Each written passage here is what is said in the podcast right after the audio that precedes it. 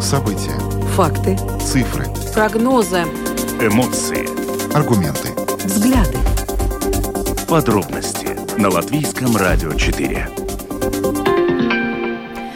Здравствуйте, в эфире Латвийского радио 4, программа «Подробности», ее ведущие Евгений Антонов и Юлиана Шкагала. И в начале о тех темах, которые мы сегодня обсудим. На начале мы поговорим о том, что сегодня ровно полгода э, с тех пор, как э, началась война в Украине, эм, Сложно поверить, что прошло уже 6 месяцев, и э, как раз вот сегодня мы поговорим о том, как сейчас обстоит ситуация на фронте. Но одновременно стоит отметить, что сегодня Украина также отмечает свой День независимости. Многие мировые лидеры поздравили Украину с этим днем в Украине, к сожалению, сам украинский народ не может сегодня как следует отметить этот праздник. Во-первых, потому что идет война, а во-вторых, потому что э, до сих пор в этой стране ожидаются какие-то усиленные атаки со стороны России. Но э, президент Владимир Зеленский сегодня в своем обращении заявил, что Украина не пойдет на территориальные уступки России ради мира, и сегодня это наша первая тема. Война в Украине привела к серьезным изменениям в мире, и она повлияла на события, в том числе и в нашей стране. И вот отголоск этого события мы наблюдаем сейчас в Парке Победы, где вчера начался демонтаж э, памятника советского военного. Вчера были демонтированы статуи трех советских воинов. Сегодня демонтаж продолжился, была демонтирована скульптура женщины. И накануне вечером в Парке Победы собралось несколько десятков человек, которые выражали свое недовольство сносом памятника, э, были задержаны. Мы сегодня обсудим эту тему. И вообще хотелось бы сегодня немножко поговорить о том, как э, в Латвии нам всем добиться большего сплочения общества, чтобы такие резонансные темы, как вот э, история с памятником, она не разделяла нас. И мы сегодня проведем интерактивный опрос и спросим, спросим, спросим вас, уважаемые слушатели, что жители Латвии могут сделать для того, чтобы добиться большего сплочения общества? Что может сделать власти, мы, в общем, и так знаем. А хотелось бы знать ваше мнение по поводу того, что могли бы сделать жители нашей страны. Телефон прямого эфира 67227 440. Ну и поговорим также о том, как э, решать энергетический кризис в нашей стране. Сегодня э, по инициативе оппозиции состоялось внеочередное заседание парламента, где, в частности, оппозиция э, требовала от государства какого-то четкого и ясного плана действий по преодолению энергетического кризиса. И можно сказать, что сегодня это требование было удовлетворено, потому что в дальнейшем ответственная комиссия парламента рассмотрит будет э, это требование. И э, сегодня мы поговорим о том, как, как должен, по сути, выглядеть план э, нашей страны для того, чтобы этот энергетический кризис успешно преодолеть. Ну и в конце о погоде хочется сказать, но на самом деле мы будем говорить не совсем о погоде, а о климате, точнее о тех э, очень серьезных изменениях с климатом, которые происходят, и это стало очевидно. Этим летом исследовательский центр Еврокомиссии выпустил доклад, согласно которому нынешнее лето стало самым засушливым в Европе за последние пять веков. Засуха стала огромной проблемой для сельского хозяйства, люди просто не могут это выдерживать, переезжают в другие страны, в другие континенты. И, в общем, сегодня специалист нам расскажет вообще, насколько это все серьезно, и чего ждать от этой всей ситуации самой Латвии. Добавлю, что видеотрансляция программы «Подробности» доступна на домашней странице Латвийского радио 4, lr4.lv, на платформе RusLSM.lv, а также в социальной сети Facebook и на странице Латвийского радио 4 и на странице платформы RusLSM. Слушайте записи выпусков программы «Подробности» на крупнейших подкаст-платформах. Наши новости и программы также можно слушать в специальном мобильном приложении «Латвия с радио». Оно доступно в App Store, а также в Google Play. Ну а далее обо всем по порядку. Подробности прямо сейчас. Это программа «Подробности» Латвийское радио 4. Сегодня исполняется 6 месяцев с начала войны России в Украине. Эта дата, в общем, очень широко сегодня отмечается во всех э, СМИ мира. Сегодня поздравили Украину с независимостью, которая тоже происходит сегодня в этот день. Но хотелось бы сегодня главным образом, в общем, обсудить, насколько изменилась ситуация а, в Украине с момента, когда Россия начала свое вторжение. Потому что мы помним прекрасно, что когда война началась, э, было много разговоров о том, что Украину удастся взять за 2-3 дня. Потом говорили, что, возможно, удастся достаточно быстро взять Донбасс за какой-то месяц-другой. Но сейчас мы вот видим, что у нас конец августа, и, в принципе, ВОЗ и не там. С нами сейчас на видеосвязи Карлис Креслинш, военный эксперт, бригадный генерал запаса. Господин Креслинш, Добрый вечер. Мы добрый видим вечер. у вас на фоне тоже флаг Украины э, в честь того, что добрый сегодня эта страна отмечает День независимости. День, да, точно.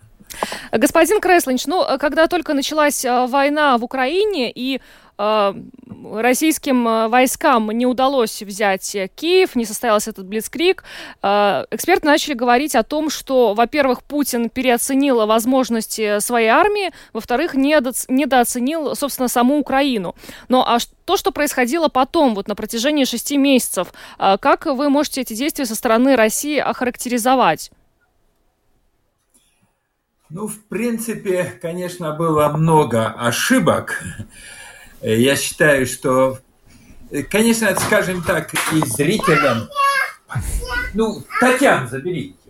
Извиняюсь. Ничего это страшного. Внуки, да, мы понимаем. Извиняюсь, живой.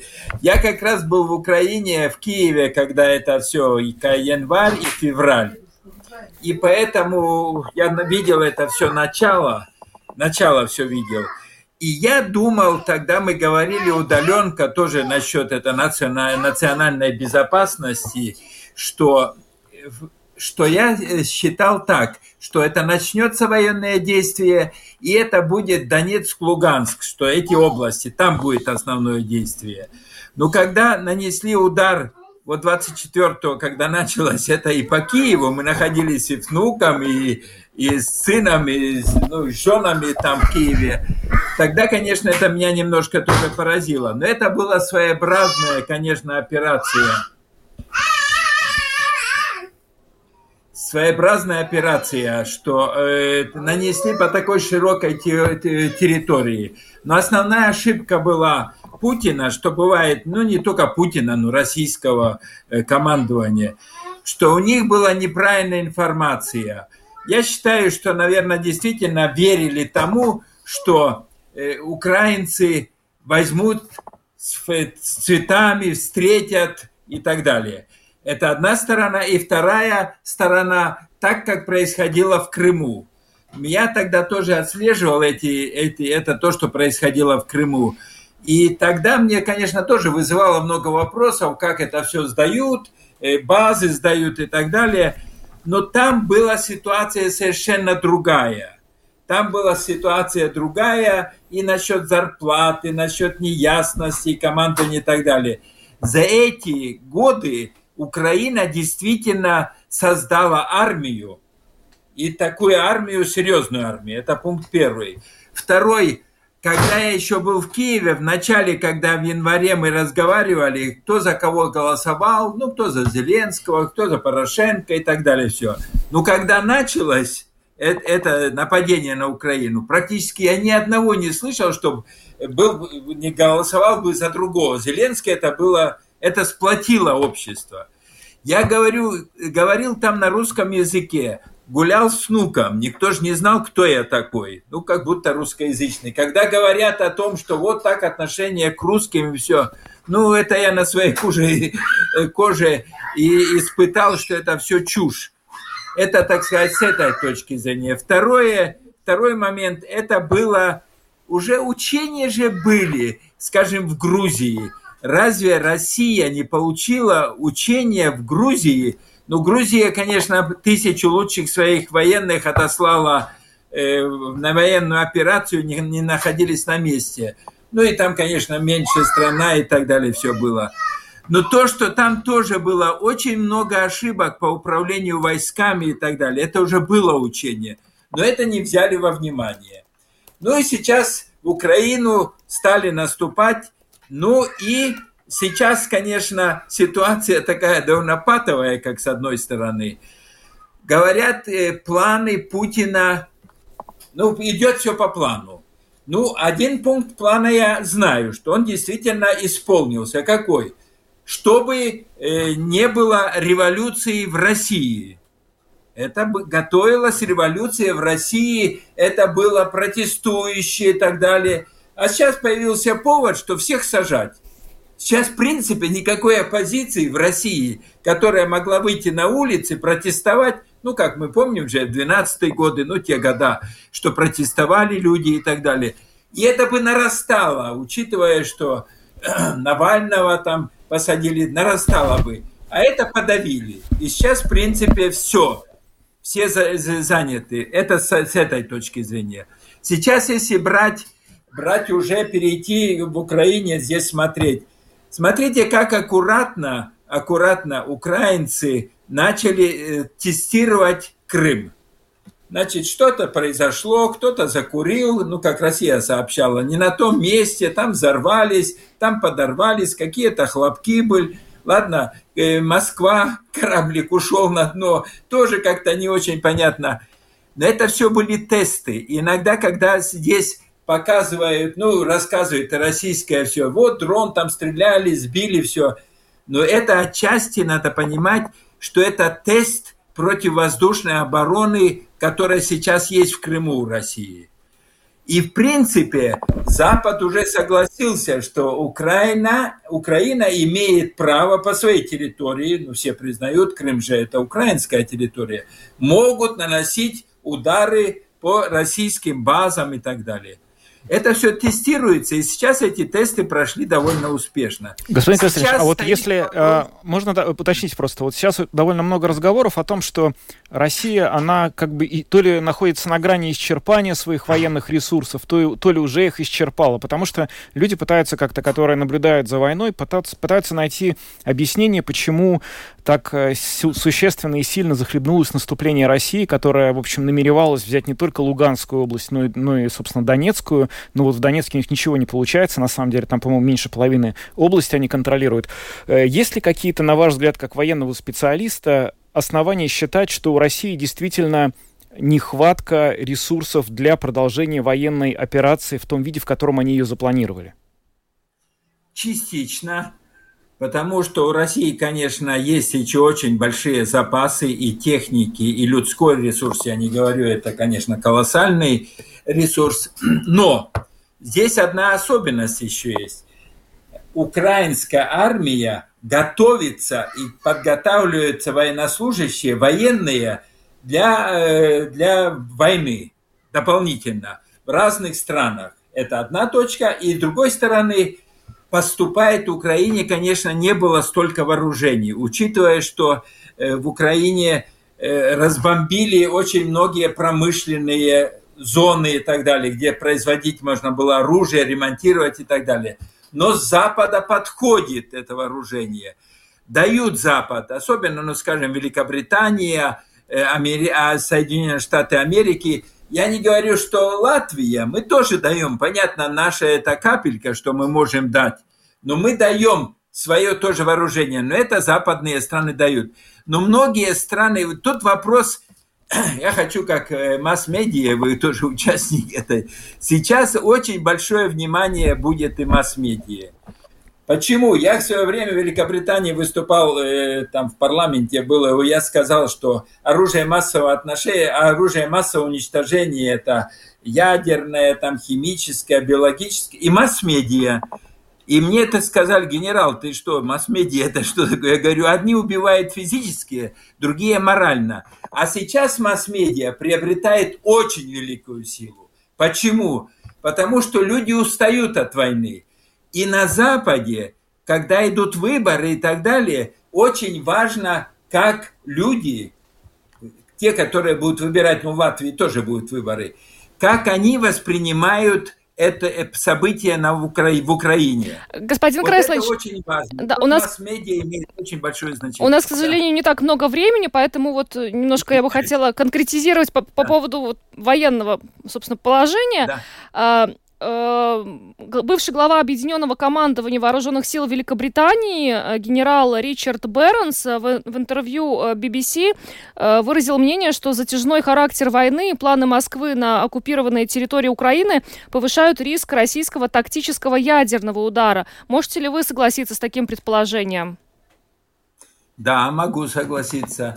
И здесь эти самые варианты разные потому что в российской военной доктрине э, уже было много лет назад, ну, уже в наше время, было записано, что могут первыми применять тактическое ядерное оружие. И когда в 2014 году было в Крыму, и там рассуждали на телевидении российском и все, там тоже говорили, можно применять тактическое ядерное оружие. Но НАТО предупредило очень ясно, что если применят, то все известно, где находятся руководители страны, они будут уничтожены. Точка.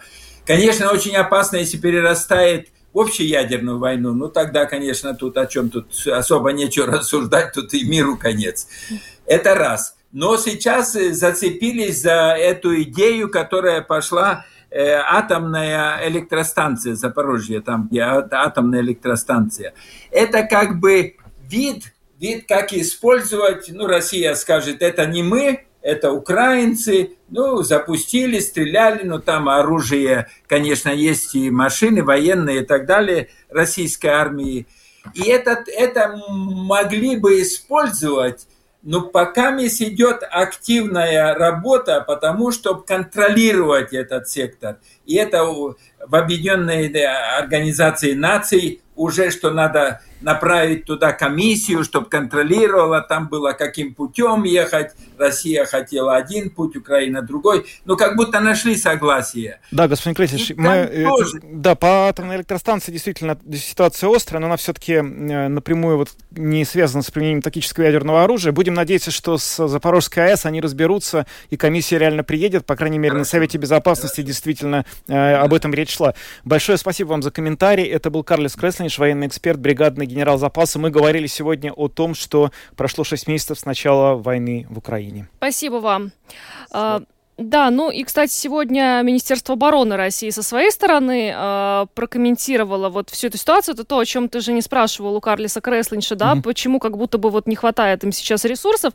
Э, министр обороны Шойгу заявил э, во время совещания э, министров обороны Шанхайской организации сотрудничества, что армия России замедлила темпы наступления, поскольку стремится избежать э, жертв э, среди мирных граждан. И, то есть, он утверждает, что они якобы сознательно сознательно замедляют э, темпы наступления. Я видел это заявление. Да. Мне бы не хотелось высказывать то, что я думаю по поводу этих слов, по поводу избежания жертв среди гражданского населения. Да, абсолютно. Давайте мы перейдем к следующей теме. Поговорим мы о том, что происходило вчера вечером в Парке Победы. Это были, ну, можно сказать, что акция, стихийная акция протеста. Было задержано несколько, участвовало несколько десятков человек. Э, некоторые из них были задержаны. И это, в общем, э, произошло на фоне начавшегося вчера э, демонтажа скульптуры в Парке Победы. Давайте посмотрим, как это было, и послушаем комментарий представителя полиции. Да, представитель госполиции Илза Юревица нам прокомментировала сегодня вообще ту ситуацию, которая вчера вечером э, там у памятника э, наблюдалась. Vakar, 23. augustā, dienas laikā būtiski starpgadījumi netika констатēti uzvaras парка apkārtnē. Вчера, 23 августа, в течение дня существенных инцидентов в окрестностях Парка Победы констатировано не было. В очередь, незадолго до 9 часов вечера несколько десятков человек с различающимися убеждениями начали собираться на территории парка. Постепенно между отдельными людьми начали возникать конфликтные ситуации. В эти конфликтные ситуации вмешались сотрудники правоохранительных правоохранительных органов, чтобы не допустить их дальнейшего развития. Людей призывали перестать собираться в Парке Победы. Изначально мы сообщали, что в момент, когда стражи порядка целенаправленно направляли людей прочь от памятника и просили разойтись, требованию не нарушать закон не подчинились 14 человек, которые в итоге были задержаны и доставлены в участок для проведения процессуальных действий. Однако позже ночью за такое же нарушение были задержаны еще пять человек. Таким образом, за прошедшие сутки задержано 19 человек за невыполнение требования полиции разойтись. В отношении этих лиц начаты административные процессы, их ответственность будет оценена. Учитывая, что отдельные лица вчера целенаправленно занимались провокациями и вовлекались в локальные конфликты, хотим подчеркнуть, очень важно, чтобы жители сохраняли спокойствие, не участвовали в конфликтах и не обостряли ситуацию. Это может создать дополнительные риски безопасности как для вас самих, так и для окружающих. Ответственные службы фиксируют все такие ситуации и тщательно оценивают, какие цели стоят за такими действиями. Правоохранительные органы находятся в повышенной стадии готовности реагировать и контролировать ситуацию на территории Парка Победы. Еще раз напоминаем, что сейчас на этой территории ведутся строительные работы повышенной опасности, поэтому из соображений безопасности мы просим не приходить туда и не собираться. Tādēļ ir būtiski, lai iedzīvotāji savas drošības dēļ uz apkārtni nenāk un nepulcējas, līdz darbi būs pabeigti. Но еще раз, э, полиция подчеркивает, что не нужно э, приходить сейчас э, в Парк Победы непосредственно к тому месту, где сейчас идет демонтаж памятника, поскольку это может привести к неприятным последствиям. Все-таки туда приходили вчера люди с разными взглядами, возникали такие конфликтные ситуации. Полиция просит избегать всего этого, поскольку ну, мы слышали, что 19 задержанных просто нужно оценивать все риски. И, кстати, мэр Риги сегодня Мартин Штатис тоже призвал жителей не мешать сносу памятников Пардаугове, сохранять спокойствие. Но стоит отметить, что демонтаж идет достаточно быстро. Э, вчера в течение дня были снесены лестницы, постаменты, статуи трех советских воинов, а сегодня утром строители снесли статую женщины. Ну, на самом деле, конечно, происходившее вчера вот рядом с памятником, и, возможно, какие-то такого рода инциденты еще нам предстоит увидеть, а, но ставят а, в целом вопрос о том, насколько все-таки остры разногласия между э, некоторыми представителями общества в Латвии, что для одних э, снос этого памятника это действительно, в общем, долгожданное событие, которое должно окончательно положить э, конец периода оккупации, для других это э, снесение некого символа, который носит чуть ли не сакральный характер. И, в общем, множественные опросы, которые проводились э, и которые мы даже цитировали в нашей программе несколько раз, они показывают, что для ряда... В общем, по этому вопросу действительно сохраняются очень большие противоречия между, условно, частью латышскоговорящего и русскоговорящего общества. И сегодня в гостях у нашей программы «Домская площадь» с утра был президент, бывший президент Латвии Валдис Затлерс, который рассказал про свое видение того, как, собственно, прийти к согласию э, в латвийском обществе в настоящий момент. Давайте послушаем, что он сказал. Я думаю, что общество развивается. И общество поняло, насколько оно сложное, потому что есть такие примитивные взгляды, да, что общество там разделено на две или на три части. На самом деле э, вот этих мнений да, разных групп общества, они очень разные. Но э, полгода нам показывало, да, что э, мы начинаем это осознать, и, конечно, шагу по шагу, медленно да, идем в том, чтобы познать, почему создано латвийское государство, что оно дает людям, живущим в Латвии, да, и в основном это все-таки мир и стабильность. Э, это и есть цель. Э, Еще надо понять, что постепенно именно люди, которые говорят на русском языке, да, начинают понимать, почему латыши хотели создать свое государство, да, и это не против кого-то, да, а именно для этой цели, да, чтобы было свободное общество где царила свобода, уважение друг к другу, да, и уважение даже э, самых ну, как, противоречий и взглядов. Я думаю, что война учит очень многому.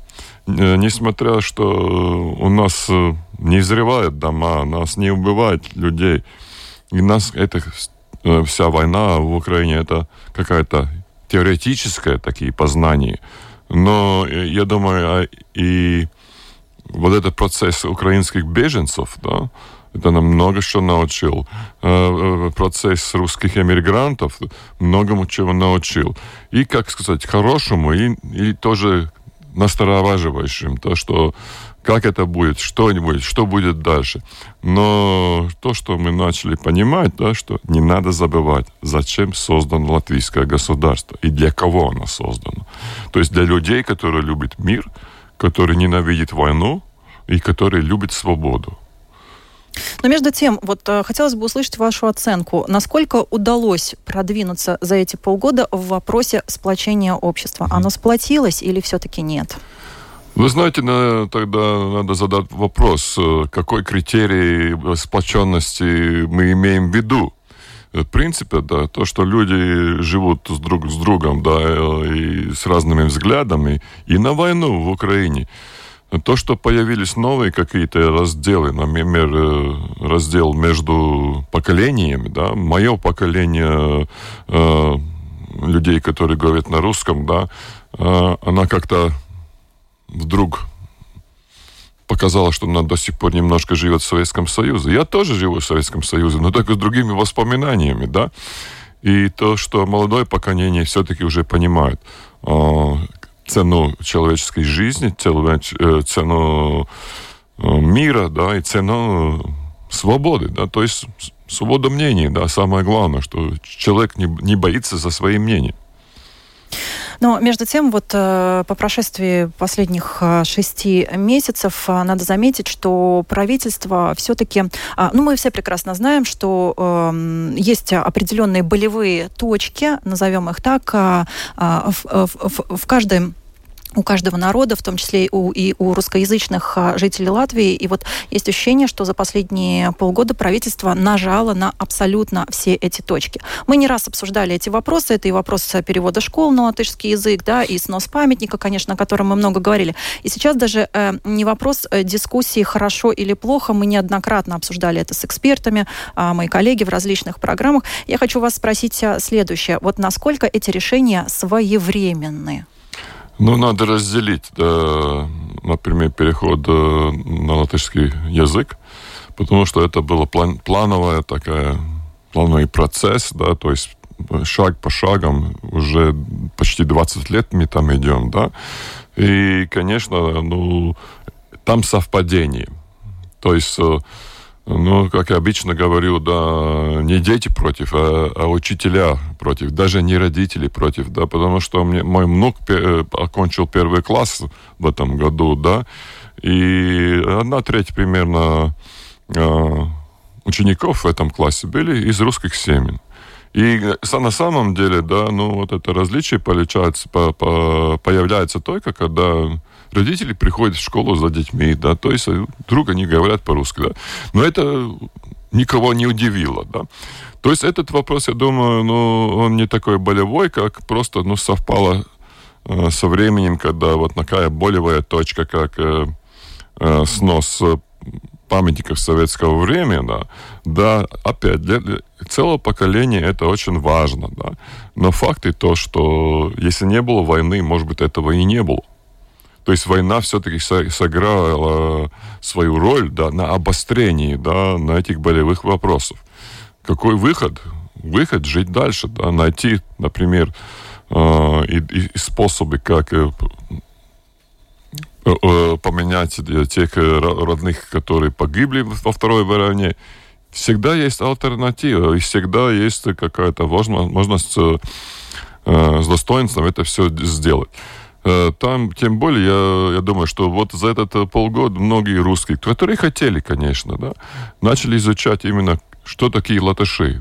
Не просто такой, они нас обижают, да, а почему они живут так, почему они думают так, да, что у них ценно и так далее.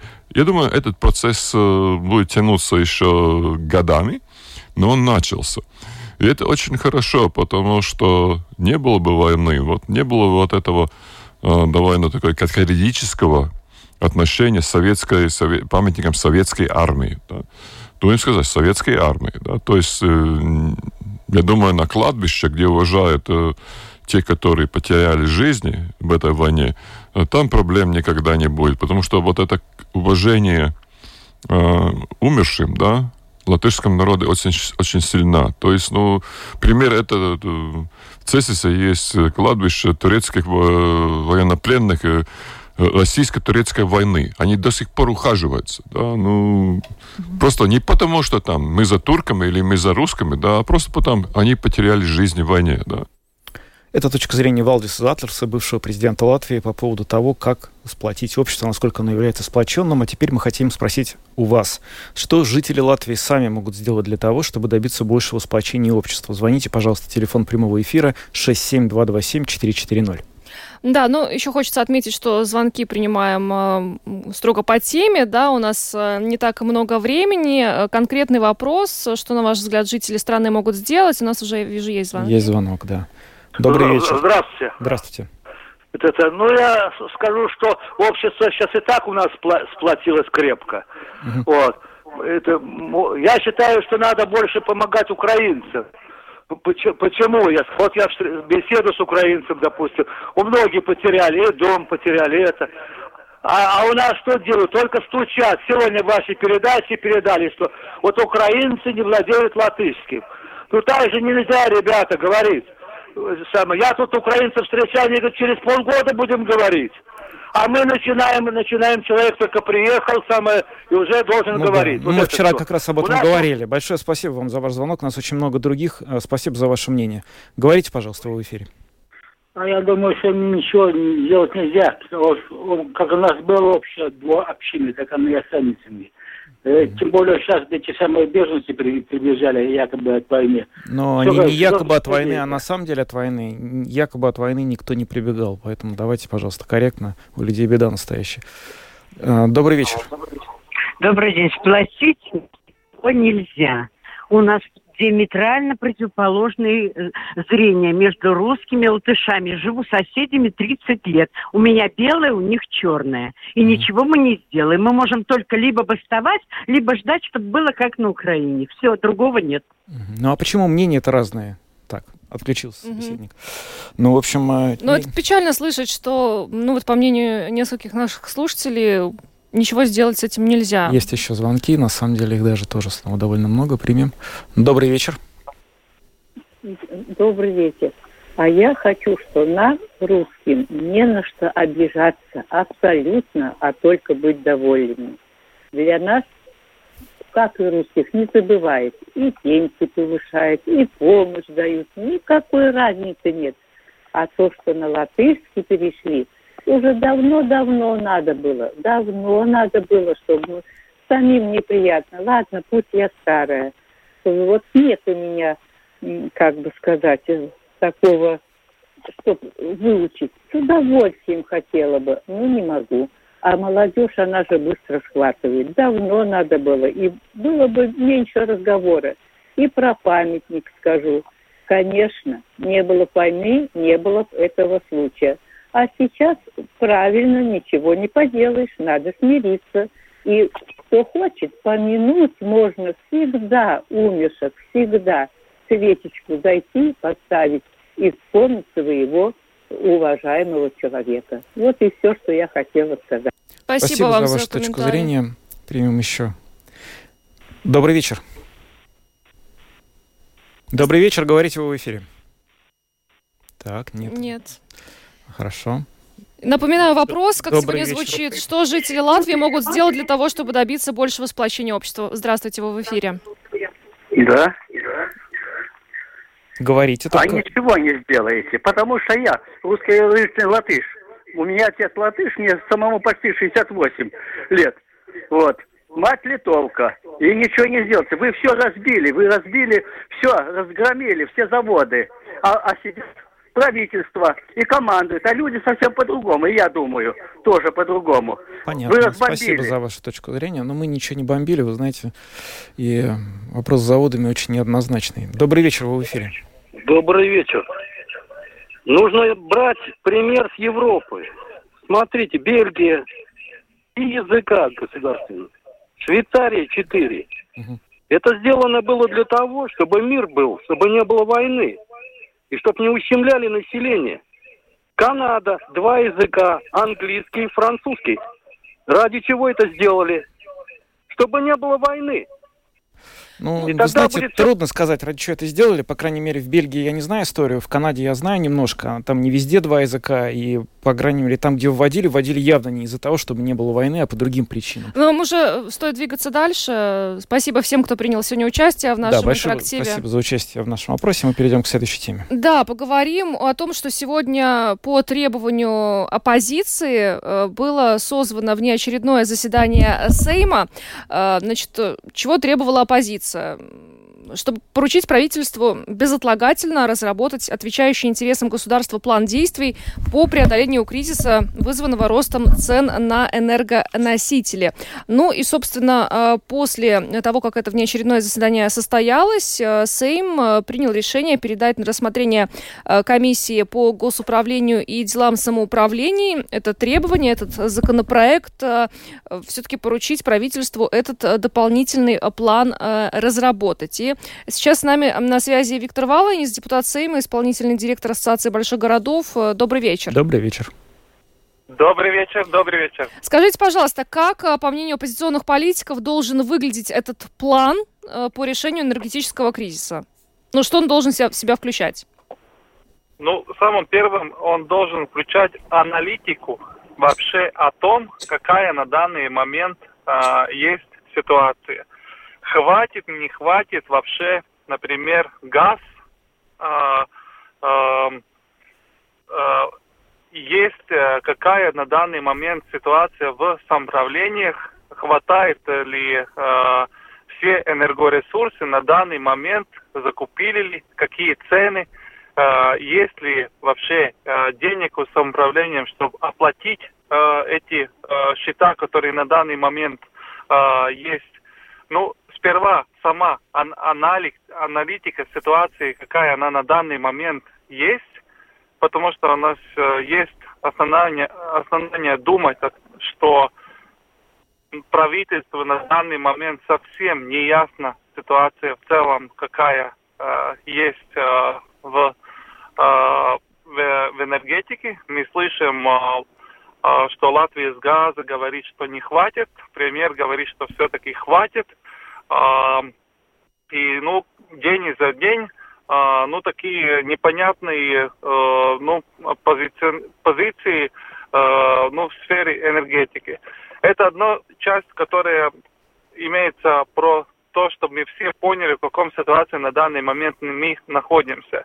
Вторая часть – это, конечно, а, сама поддержка. Если мы смотрим, что на данный момент поддержка дана из правительства 450 миллионов евро, мы рассчитали, э, энергоресурсов цена вырастет на 2 миллиарда.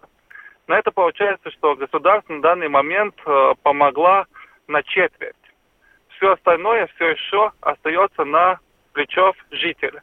Если мы смотрим, на, ну, например, в Риге, как это будет. В Риге это будет в целом, что э, счета за тепло все равно будет два раза больше, чем они были прошлой зимой. И это, конечно, ну, э, показывает о том, что ситуация ну, недостаточно решена на данный момент со стороны правительства. И мы считаем, что эта поддержка должна быть намного больше, чтобы выровнять э, эту ситуацию. Мы смотрели, на данный момент 60% э, лат, э, латвийских жителей не получили никакую доставку для своей заработки в принципе, заработка осталась такая, какая, она уже, уже была перед, э, ну, прежнем прошлом году. Это получается, что на данный момент этим 60% людей будет очень-очень сложно заплатить эти счета, если они, если они получат счета, которые удвоились. Но мы считаем, что эти, эти вопросы надо решать уже сейчас, чтобы не была такая ситуация, что но когда эти проблемы возникнет, э, ну, не дай бог, люди останутся без тепла или что-то такое. Надо, ну, на данный момент мы видим, что люди просто не смогут заплатить эти счета, и надо поддержку увеличить на данный момент. А из каких э, ресурсов надо эту поддержку увеличить, на ваш взгляд? А, сперва нам надо пересматривать сам государственный бюджет. Бюджет, а, э, государственный бюджет у нас а, предусмотрен на данный момент. Он разработался в ситуации, совсем другой ситуации, когда у нас цены на, тепл, на топливо и другие цены были совсем другие. Государство все еще живет по старому бюджету. Надо пересматривать все расходы бюджета. Это первая часть дела, которое надо было бы на данный момент делать, и тогда уже смотреть э, в этом рамке, где получить средства. На данный момент государство отдает обратно часть доходов, которые она получает из-за того, что люди больше платят за тепло, больше тепло, э, платят за э, дизель, за бензин э, и другие э, цены, на данный момент много выросли, конечно, это дает и плюс государственному бюджету, но на данный момент часть из этих дополнительных, дополнительных доходов просто дает обратно. На мое мнение, надо было пересматривать сперва сам бюджет и потом еще до, э, дополнительно пересматривать э, налоговую политику, э, снижать налоги так, как это делает, ну, например, Германия, Франция, Литва, Польша.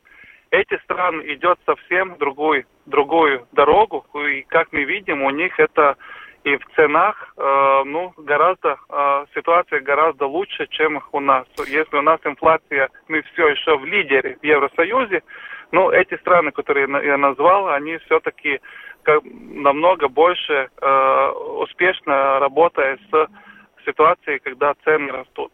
Скажите, а вот комиссия э, по делам э, э, по госуправлению и делам самоуправления, которое сегодня на внеочередном заседании парламента было передано это предложение оппозиции, в какие сроки планирует рассмотреть вообще этот план? Ну, эту...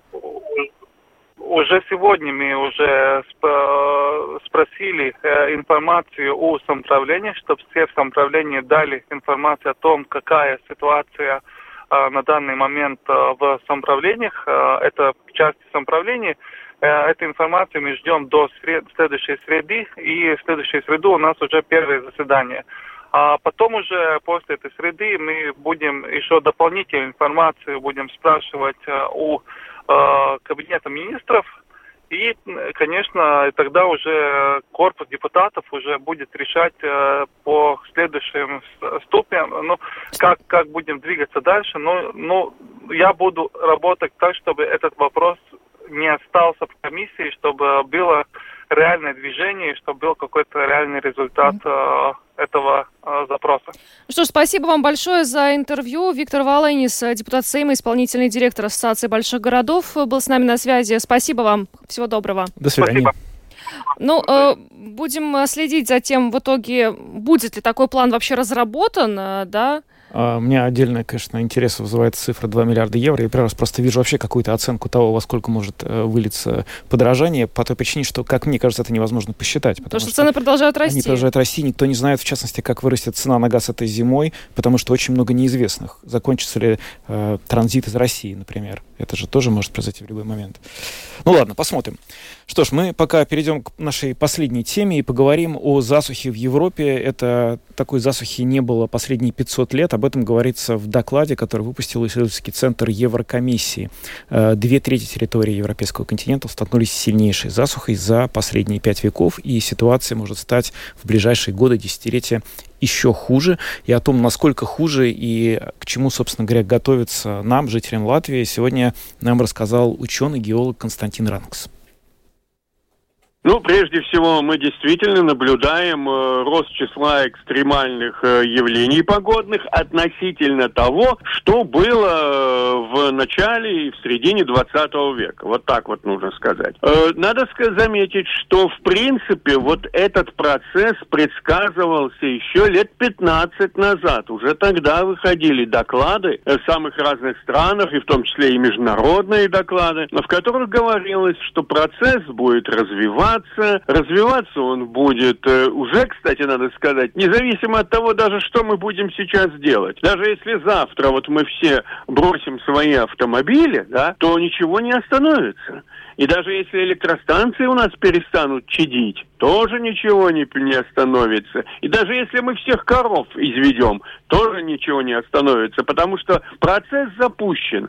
Это можно сравнить с нажатием спускового крючка э, пистолета. После того, как э, пуля вылетает, уже вы с этим пистолетом вольны делать все, что угодно. Сделано дело. Вот и вот это как раз очень важный момент. То есть э, процесс как говорят э, большинство специалистов, запущен.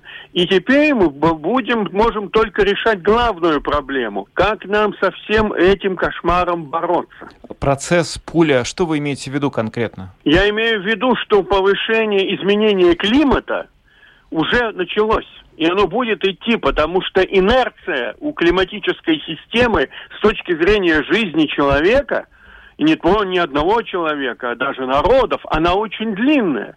То есть мы можем сказать, что в принципе э, у нас вот этот процесс будет продолжаться. Даже если в течение ближайших десятилетий мы, условно говоря, откажемся от бензиновых и дизельных автомобилей и не будем использовать уголь. Процесс уже пошел. Сейчас нужно думать о том, как мы будем спасаться. Начали этот процесс наши прадедушки, прабабушки.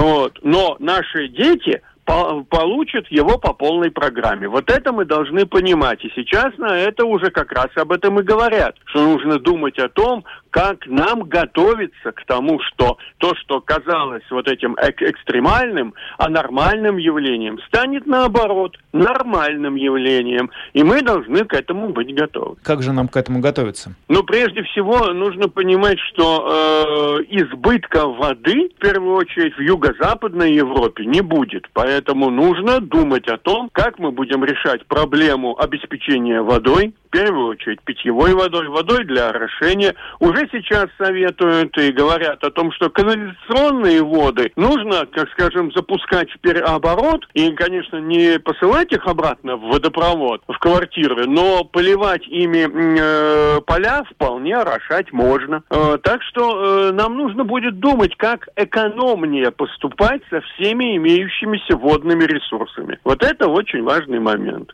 А что касается вот Латвии, нашей страны, мы действительно тоже наблюдаем, что климат постепенно меняется. Каждое лето нам приносит несколько недель настоящей жары, которых раньше здесь, возможно, никогда не было. Насколько частыми эти явления и вообще вот эти вот какие-то результаты изменения климата будут заметны здесь в ближайшие годы? И есть ли какой-то прогноз, в какой момент Латвия почувствует на себе вот эти вот последствия климатических изменений так же сильно, как сейчас почувствовали, например, жители Франции? Ну, вполне возможно, так как жители Франции или Испании или Италии, мы так и не почувствуем себя. Мы можем почувствовать себя каким-то другим образом. Потому что если где-то что-то высыхает, то это означает, что в каком-то другом месте нашей планеты это высохшее обязательно прольется, причем прольется чудовищными ливнями. Вот тут мы должны как раз думать о том, что для нас э, не столько, наверное, проблема засухи будет стоять, сколько проблема того, что наши ливни, дожди, точнее так хотел сказать, дожди, из-за вот этого привычного дождя, такого долгого и неспешного, превратятся, что мы уже видим, в мощные, сильные и кратковременные ливни. Кратковременные, но мощные. Наши ливневые системы, ливневая канализация на это не рассчитана. И вот о чем бы тут у нас думать, так это, наверное, об этом тоже. Это перспектива какого количества лет? Это один год, два, десять? А мы уже, у нас уже как бы процесс начался, мы уже, уже видим эти процессы, что как прошел сильный дождик, у нас на улицах потоп, и дожди, вот чем сильнее вот высыхает Европа, а у нас могут быть очень сильные ливни, очень сильные кратковременные ливни, ливневая э, канализация не справляется, вода ищет путь, начинаются всевозможные размывы, подмывы. Об этом нужно думать. Рига стоит на песке. Знаете, ну что ж об этом тут говорить? Ну, поэтому для нас это проблема. Для нас проблема сбрасывать воду, которая может с неба падать на нас в очень большом количестве. И это проблема, которую нужно решать в течение ближайшего десятилетия.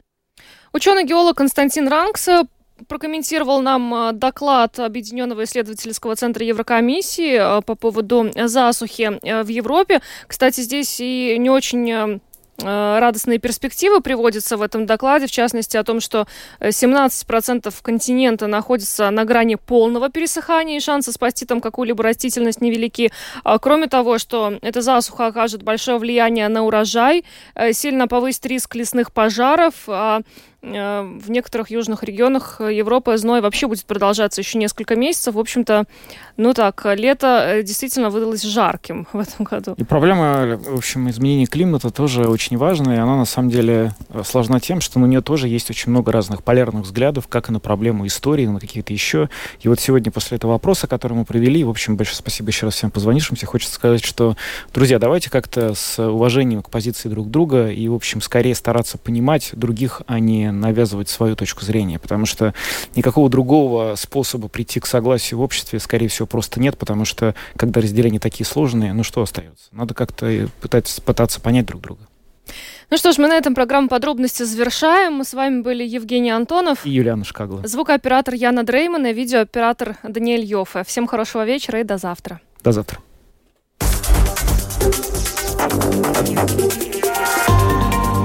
Латвийское радио 4. Подробности по будням.